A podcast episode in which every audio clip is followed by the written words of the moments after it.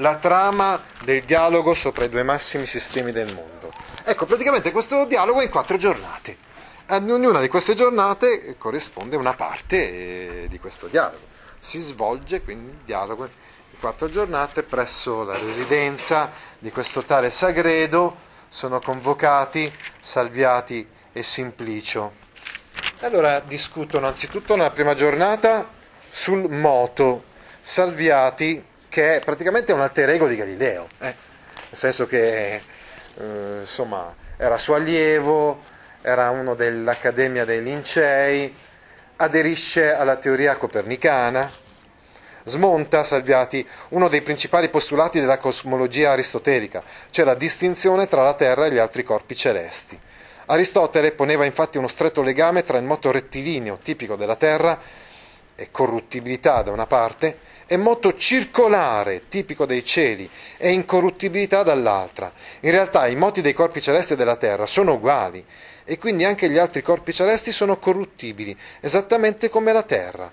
L'ipotesi è avvalorata anche dalle somiglianze tra la Terra e la Luna, che aveva, che egli aveva potuto osservare grazie al cannocchiale. Ecco, noi purtroppo non abbiamo letto il Sidereus Nuncius, però ecco, lui con il cannocchiale riesce a vedere molto meglio la Luna e a far capire, insomma, che ci sono delle imperfezioni, no? E ci sono le montagne, volevo dire, ci sono le montagne, i mari, questo è vero noi ancora adesso, quando facciamo insomma, una cartina della Luna, abbiamo i monti, abbiamo i laghi, abbiamo i mari, anche se sono asciutti, non c'è l'acqua. Insomma.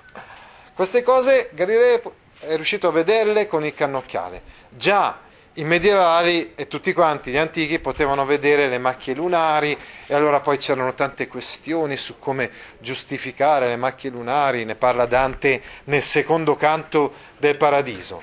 Ma Galilei che può osservare la Luna e gli altri astri con il suo cannocchiale può dimostrare proprio questo. E non è vero che, come pensavano gli antichi e i medievali, che gli altri astri fossero incorruttibili, la Terra corruttibile e gli altri astri no. Non è, non è vero. Seconda giornata. Nella seconda giornata si parla del moto diurno della Terra. Salviati non dimostra che la Terra si muove, ma comincia a smontare tutte le obiezioni che venivano avanzate contro il suo moto diurno e lo fa ricorrendo a tutta una serie di celebri dimostrazioni, le sensate, famose le sensate esperienze di Galilei, vale a dire esperienze fatte per mezzo dei sensi.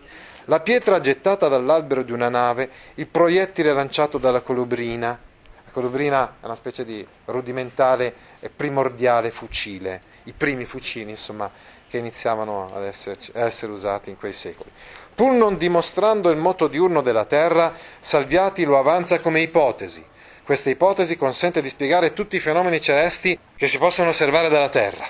In base al principio di economia, che è un principio aristotelico, si tratta quindi dell'ipotesi migliore, perché più semplice, più economica, più esplicativa.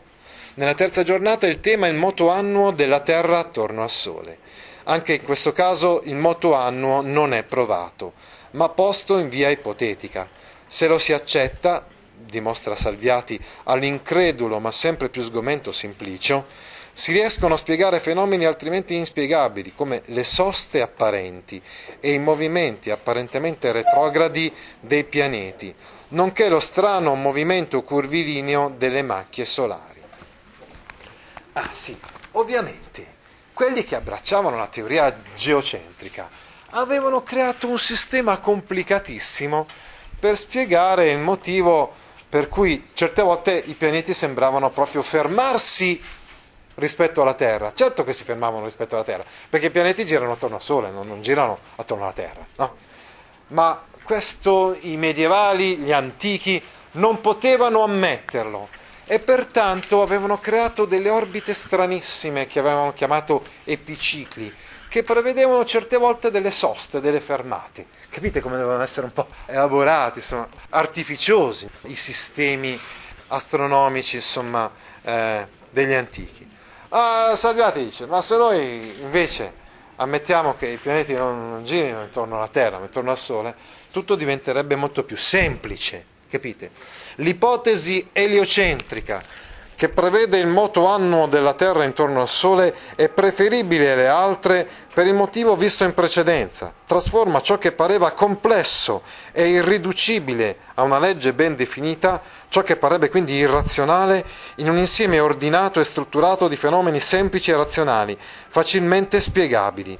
Il caos diventa cosmos. Quindi se è vero, come è vero, che i greci e i latini avevano questa questa forte tensione verso un cosmos, quindi verso un ordine dell'universo, allora questa, questo ordine è molto più razionalmente spiegabile con la teoria eliocentrica e non con la teoria geocentrica. Non sei d'accordo?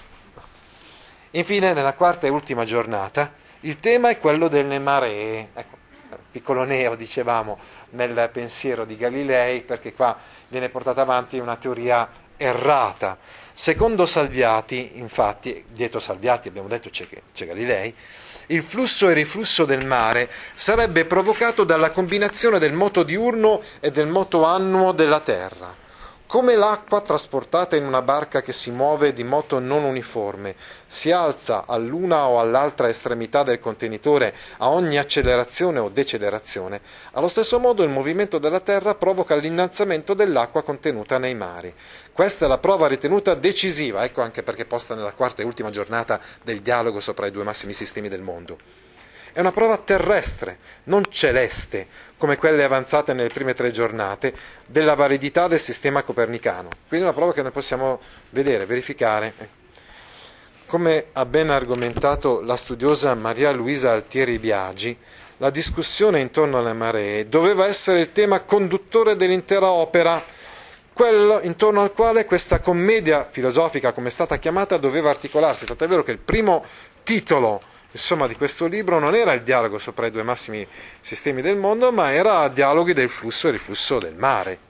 Nella terza giornata, un'improvvisa bassa marea ferma la barca di Simplicio e ne provoca il ritardo. Cioè, lui doveva comparire come altri giorni a discutere e c'è bassa marea. E quindi Simplicio fa ritardo. Si tratta di un episodio che probabilmente doveva essere introdotto fin dall'inizio dell'opera, in modo da creare un effetto di suspense narrativa che attirasse fin da subito l'attenzione sull'argomento principale. Il mutamento di titolo imposto a Galilei, eh, perché non è stato lui a decidere questo, uh, questo titolo, per ottenere il permesso di stampa, Galilei accettò di cambiare il titolo originario Dialogo del flusso e riflusso del mare in Dialogo sopra i due massimi sistemi del mondo. Accettò di stampare a Roma anziché a Firenze, avrebbe accettato tutto, insomma, pur di eh, vedere stampata la sua opera. Allora, per questo motivo, eh, diciamo, Galilei ristruttura nuovamente il dialogo, almeno parzialmente, e quindi questo episodio della improvvisa bassa marea non è collocato nella prima giornata del dialogo, ma è collocato nella terza, in modo che poi nella quarta Salviati possa partire da questo fatto, da questo episodio, per arrivare alla dimostrazione principale, fondamentale del moto della Terra, che doveva essere quella delle maree. Ti interessano file di questo genere? Allora vieni su www.gaudio.org e iscriviti alla newsletter A Scuola con Gaudio all'indirizzo www.gaudio.org/news.